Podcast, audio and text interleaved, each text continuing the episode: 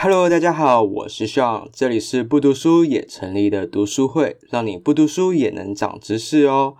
自己长了知识，也别忘了身边的朋友，把我们的频道分享给他，让大家一起长起来。今天要介绍的这本书呢，跟前几本有一些关联，有兴趣的话可以先听听之前的几本书哟。之前由 Sean， 也就是我介绍的第二十四本书《孤独的反义词》，书中的最后一篇《献给特别的歌》提到，每个人都认为自己生活在一个特别的世代，而有一个世代很特别，改革开放后的中国。作者哈金将那个时代记录了下来。没错，就是第十五本书《战废品》的作者哈金，而这次要介绍的是哈金的短篇小说集《新狼》，里面透过一个个小故事描述资本主义与共产社会的摩擦、冲突与共生。想知道那是个怎么样的时代吗？让我们来听 Peter 的分享吧。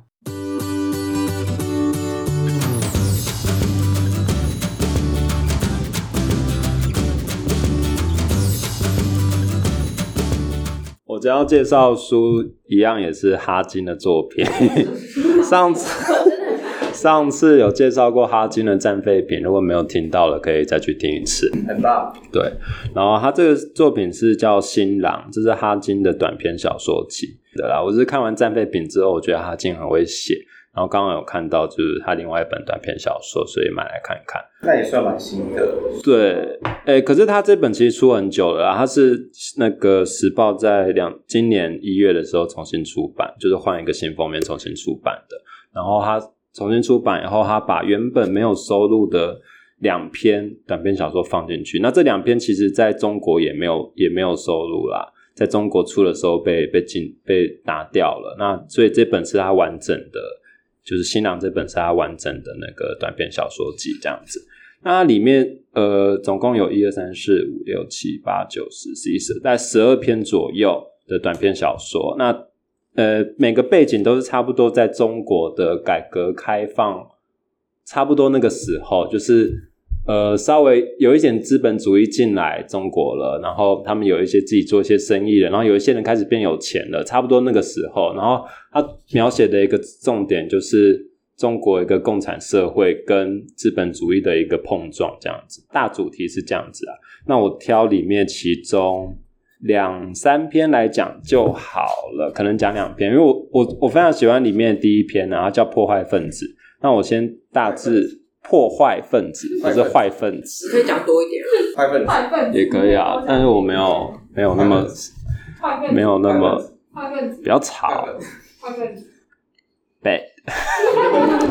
好啦，那我先讲他第一篇啊，他第一篇叫破坏分子。破坏分子他这篇在中国出的时候没有收录，那诶我把故事大致讲完以后，你们就知道他为什么没有被收录进去了这样子。他里面讲述的是一个老师跟他的新娘在度完蜜月之后，他们即将要回去他们的家乡这样子，然后他们坐在一个车站的旁边在吃饭。那这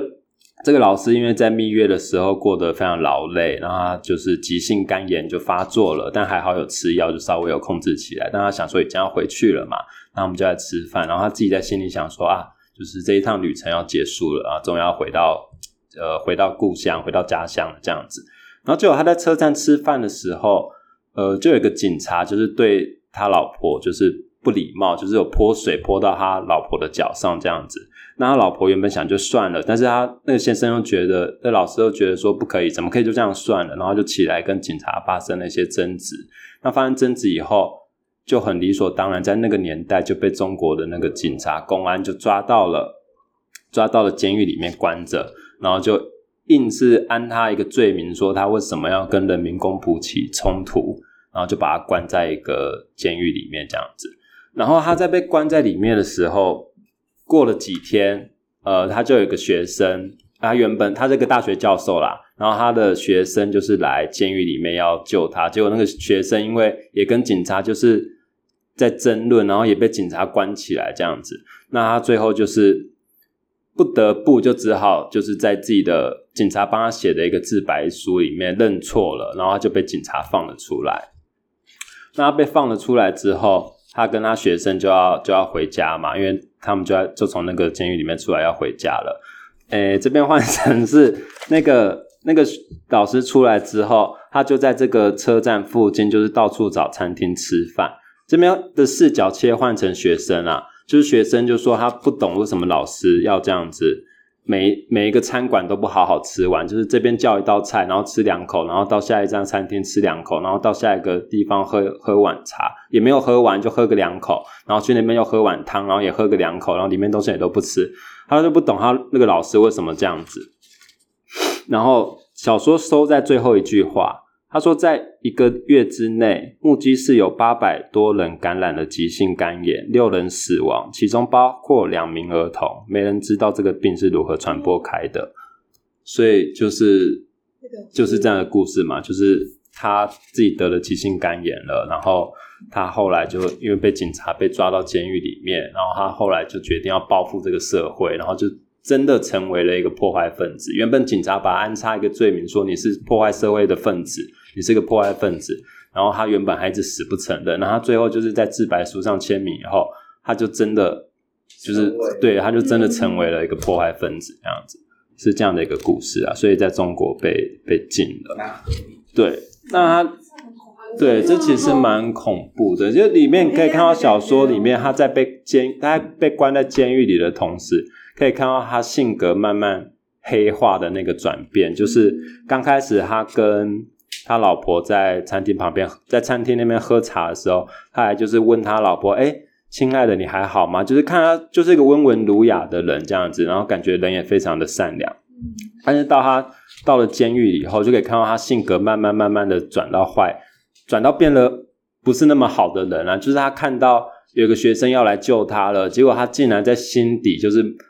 骂他的老婆说为什么要找这个学生来，为什么不去找其他更有能力的人来，然后开始在他的心中开始去骂他的老婆这样子，就有看到他的那个心境已经慢慢转为是 有, 有点偏激了这样。呃，来讲一下小说的写作手法好了。他在嗯在监狱里面就是被被抓进去的时候，他有被刑求还是有被？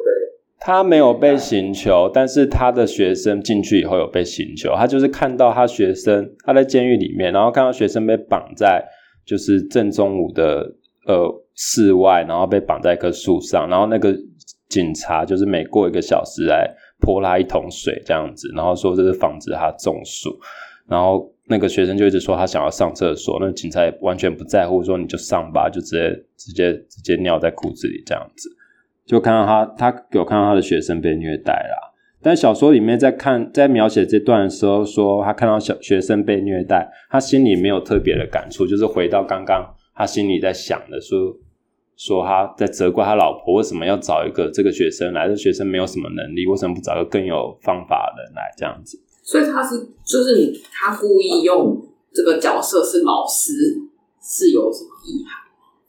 我觉得是借由一个知识分子的身份吧，作为 主, 主要的描写者。然后他因为他在跟警察争执的那个过程中，他也他也说了，就是我们现在这时代已经不是以前那个时代了，就是邓小平同志已经说过了，我们是一个法治社会，他是用这样的一个理念去跟警察做抗争的。然后但是这其实这个社会的那个旧旧压力还在还在的嘛，这样子。就要想用一个理性的方式去做出那个对，去描写那个时代。我们好像中国好像，因为他在里面其实也有写到，就是他们在车站的时候，有一些饭店就拿出一些就是呃招揽客人的一些牌子啊，就可以看到资本社会已经在中国已经慢慢开始发芽，已经有那个市场经济的样子了。但是实际上，那个人民的那个旧观念，或者警察觉得他自己的那个权利的那个观念，还是一样笼罩在中国的上空这样子。好了，我要讲一下写作手法。我觉得这边写的非常好，因为呃，我这边之前在其他地方读过，就是它被收录在其他的文集里面。它里面在写到，就是警察把他抓到监狱里面的时候，他在监狱的小房间里面待着的时候，他就听到楼上啊有一个地方有人在很很有节奏性的在切菜。然后菜刀在砧板上面兜兜兜兜的声音，他为什么在这个时候描写这一段？我觉得就是在暗喻说他自己就像是在砧板上任人宰割的那个肉肉一样这样子。然后还有一段是他在监狱里面待了好几天嘛，然后待到后来就是他觉得真的非常受不了的时候，他就看着窗外，他看到窗外的时候看到两个东西，第一个是秋千，他看到秋千在风里面这样荡的样子，但怎么荡就是在这个这个范围里面，就有点像是他人被禁锢在这个地方嘛。然后他过过没多久又看到一只麻雀飞过来，然后在地上这样走走走走走，然后又这样飞走了。就是他同样在小说里面描参加入这一段，主要也是在描写他自己的心境，就是呃，因为身体的不自由嘛，然后再看到呃窗外的一些自由的景色的时候，形成一个对比这样子，对啊，所以我是觉得这篇写的蛮好的。然后后来就是呃，他不是在每个餐厅就是一直点菜一直点菜，然后都吃个一口两口这样子吗？这边视角切换到他的学生，他的学生说他。那个时候学生就觉得好像不认识自己这个老师了，为什么这个老师看起来是那么的凶残，然后还这样神秘的低声自语，他第一次觉得这个老师长得相貌长得非常的丑陋，那这个也可以看得出来，就是他从他心境里面的黑化，然后转而到他整个样貌都变得非常恐怖，就成为一个真正的社社会的破坏分子这样，但他不是自己成为破坏分子的，是这个社会让他变成一个破坏分子的，对吧？这是里面其中一篇。嗯好了，大概就这样。嗯，只有一篇吗？多两三篇吗？也也是可以啦。好啦，我我很喜欢，我非常喜欢这篇啊，我觉得这篇写的非常好啦。它的作用力很大，后坐力。对啊，就是那个后坐力蛮大的，嗯的那种最后一个转折感这样子。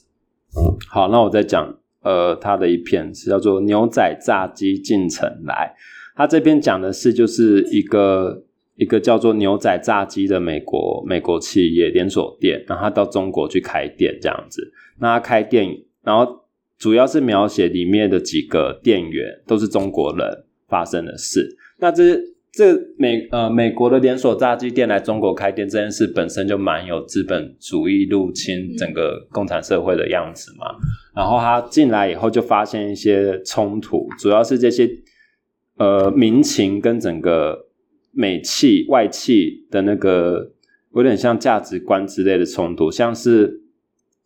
呃，他们就遇到一个中国人，就拿着一只苍蝇过来说：“我上个礼拜在你们美那个在牛仔炸鸡店吃饭，结果吃到一只苍苍蝇，你们要怎么赔偿我？”这样子。那那个美国老板发现这件事的时候是非常害怕的。那他是一直在想说我，我我该如何去赔偿这个客人？我应该，我我完蛋了，我整个店要做不下去了，我没有办法去赔偿他的这个这个这个损失这样子。那他那些其他中国店员是非常习以为常的，就是就是把这个店员把这个客人带出去，然后用他们的方法去解决掉，然后要跟那个美国老板是完全不用担心。那美国老板也觉得很奇怪，说这种事如果发生在美国的话，这个餐厅是绝对完蛋的，那为什么中国人好像完全没有事一样？来请说，他们用什么方法解决这件事？中国人呃，里面他店员里面有一个小流氓啦，那个小流氓就把这个客人拉出一个暗巷里面啦，然后说说现在给你两条路选啦，你要嘛就拿十块钱然后滚蛋啦，要嘛就我就拿一把刀把你捅下去啦，看你要哪一个。然后那个那个客人那个客人也说也好像对这种样子就习以为常，也完全没有受到威胁，说说我才不怕你，你少吓唬我这样子。然后那个小流氓就接着说，他说你不怕没关系啊，我知道你的小孙子在第四中学上课，我现在就去把他的那个小命根子挑掉，你们家都绝后了，我看你要不要理我。然后后来那个那个客人就摸摸鼻子就自己走了这样子。就是那个老板也完全不知道他们是如何处理方式，就觉得诶这件事意外就被处理掉了，原本是一个可能需要关店的危机，然后后来就处理掉。这件事件就蛮呃表现出就是整个价值对民情完全不一样的房子。还有一个是刚开始开的时候，他们觉得这个炸鸡店的那个生意不是非常的好，所以美国老板就想了一个促销的方案，然后想让我们就来订一个吃到饱的，我们就一个人付 十九点九五 块，然后大家就可以吃炸鸡吃到饱。然后他们这些中国店员就觉得很奇怪，为什么老板你不定二十块就好，我们这样找钱也比较方便。然后老板跟他讲说这是美国人的做法 OK， 然后就就就这样做了，就开始吃到饱。就第一天整个村子的人都来了，大家在那个改革开放之后第一次遇到这种能够敞着肚皮吃的时候，他们完全没有见识过这种，所以大家就非常疯狂的吃。然后老板就在第一天结算的时候发现，他们已经在一天内就把所就把三天份的鸡肉全部都吃光，他就觉得再这样下去不是办法。然后他就觉得，但他也不肯认输，他就决定再开第二次，再开第二天这样子，第二天继续开吃到饱。然后就第二天也是，就是所有人来，他就那就呃小说开始描写说，美国老板就在旁边看着，他说他完全没有办法想象人有办法这样子吃饭，就是一块接着一块这样子吃这样子。然后这也是他们一个民情不同的一个展现这样子。嗯，然后呃后来因为就是一直他们生意一直做不起来。就是吃到饱也失败，然后也有些人来闹场这样子，就像刚刚拿苍蝇来的。然后后来就是他们有一个，所以中国店员里面有一个算是他们的经理，他们经理就想了一个方法说，我们就在这个餐厅办一个喜宴这样子。但是美国老板就觉得很奇怪，我们这就是一个素食店，怎么怎么有办法办喜宴？他说老板你不用担心，不用怕，就就办个喜宴这样子。然后就办了非常的风风光光的喜宴，然后他们还从其他地方调来了一些呃。什么从北京的分店调来一个什么乳酪饼，然后冰淇淋，然后大家吃得非常开心，然后那天也赚了非常多的钱。结果到了隔天就发现全参加那个喜宴的全部的人有三分之一的人都出现了食物中毒的状况。那老板又开始，美国老板又觉得完蛋了，就是食物中毒了，糟糕了，我我店要开不下去了。然后这个经理呢就是写了一篇文章，就是投稿到当地的报纸，说就是呃，大家之所以会有这种食物中毒的状况，是因为民情不符，是因为我们吃不惯就是西方人的洋人的乳制品，然后就竟然意外的就让这次风波风波过去了。然后那个美国人也觉得非常讶异，就是为什么接连几次都会都可以这样子度过这样。对啊，它里面就是大概就是介绍这些，就是主要是中国人跟西方的一些意识的差距这样子。然后后来小说到了后面在描写说，这几个店员啊，他们就觉得为什么这个经理明明也是中国人，但是领的薪资却跟他们不一样。然后他们就去调查这个经，他们主要他们先从看到说这个经理在乡下盖了一栋非常豪华的房子，然后他们觉得说他们领的薪水不一样。然后他们后来去调查，然后发现这个经理领的薪水是他们的二十倍，然后他们就觉得非常的不合理。那他们觉得不合理，他们采取的举动是他们要求这个老板去解雇这个经理，然后这是他们的共同意愿，甚至也没有写理由为什么要解雇这个经理，这是说他们的共同意愿，所以叫老板就是解雇这个经理。那老板当然不理他不理他们嘛，然后他们就又后来又写了一封信给老板说，如果你不考虑我们的要求，那我们就要采取必要行动，我们就罢工。然后小说的结尾就收在他们几个人隔天到了那家炸鸡店以后，发现里面都有新的员工了，然后他们就站在外面就继续讨论说我们到底应该怎么解决。然后后来那个经理就走出来了，说诶，你们几个都被解雇了，那我会把你们下个月的薪我这个月的薪资汇到你们的户头这样子。然后他们就在那边大吵大闹说，诶，你们没你没有权利这样做，我们是创始员工，我们是这家店的元老。那老板在旁边听到就哈哈大笑说，诶，你们有占多少股份啊，为什么是元老这样。然后小说就收尾在这边。然后最后最后一句话，他们他们回去就开始讨论嘛，说那个要怎么怎么怎么继续抗争下去，他们就提了很多各种方法。然后最后一句话啦，这就是小说最后一句话，说这场斗争才刚刚开始。然后小说就结束了这样。就这场斗争才刚刚开始，指的不只是他们跟炸鸡店的斗争，然后还有整个呃对资本主义跟共产社会的那个抗的斗争啊，才刚刚开始啊。嗯、那为什么他的名字要叫新郎啊？呃，新郎是他里面的其中一篇啦。新郎那篇讲的是有一个老人，他的女儿长得非常的丑，然后到了三十几岁的时候都还没有结婚。但是却在一个意外的机会下嫁给了全村长得最帅气最漂亮最最看起来最有前途的男人。那他就一直觉得自己的女儿非常幸运可以嫁给这样的一个男人，结果后来意外的发现这名男人是同性恋。那这个新郎是同性恋，然后既然是同性恋，然后他就被带到精神病院去做治疗。那他去做治疗的时候，同性恋在精神病院怎么做治疗？就是他用电疗的方式，就就是去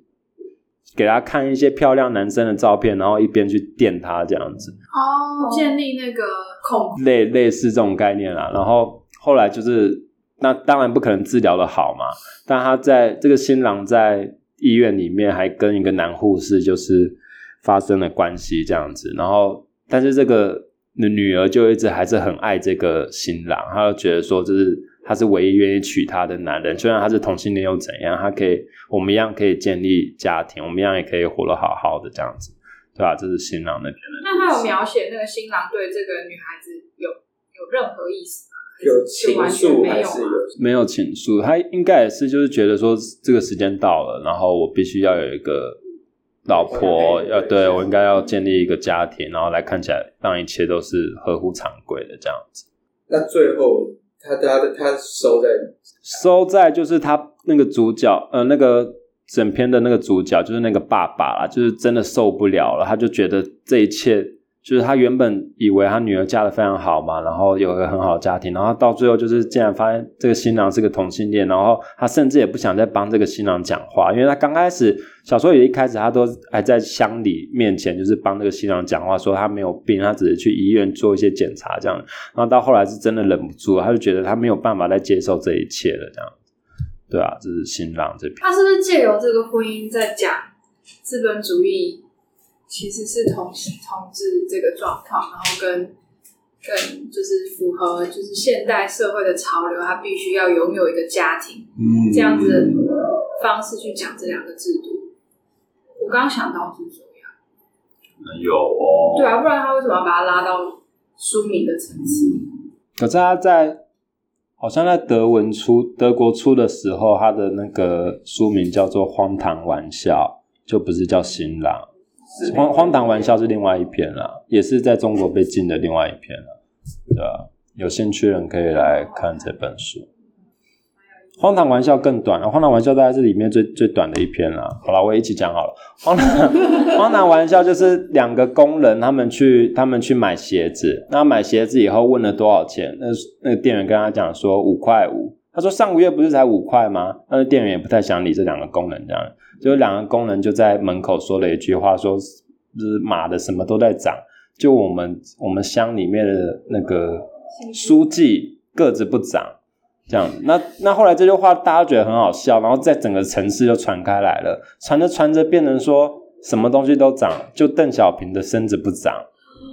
然后后来这两个工人就被就被就被找到了，然后就被抓到。就被抓到监狱里面，那监狱里面就开始审问他，审问他们是不是真的有讲这句话，然后他们就说他们真的是在讲他们乡里的那个书记，后来真的把他们乡里那个书记找来，结果真的很矮一百四十公分的一个书记，对，那非常矮的一个男生，那那个男人就觉得非常的，那个书记就觉得这两个人就是就是就是就在羞辱他，然后他们就他们一直拜托的书记让他们出去这样子，然后那个当地的地方官也觉得要不用不用那么重判他那两个工人，但是就没有办法，就还是把他们两个抓到了那个思想改造营里面这样子。对，反正就是就是就是说要关啊，然后那书记最后还说就是你们两个要知足，就是敢这样子侮辱国家元首，你们两个竟然都还没有没有死，已经是党对你们的很大的恩惠了，你们真的要知足这样子。对啊，就是一个荒唐玩笑。嗯。好啊，这本就大概是这样子。这篇有被禁吗？这篇也被禁了，就是被禁的就是破坏分子跟荒唐玩笑这两篇。完全很真实的描述，好沉重哦，这样。他今好会写。对啊，真的是非常会写。哎呦。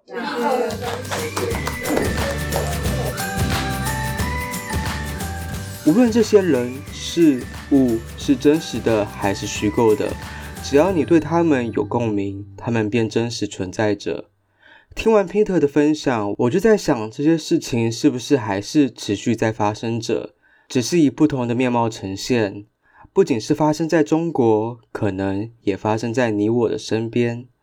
从书本的故事反观台湾社会，虽然我们相对民主，但我们也活在资本社会的剧本里。你是不是也有这样的感觉呢？那我们下次见喽，拜拜。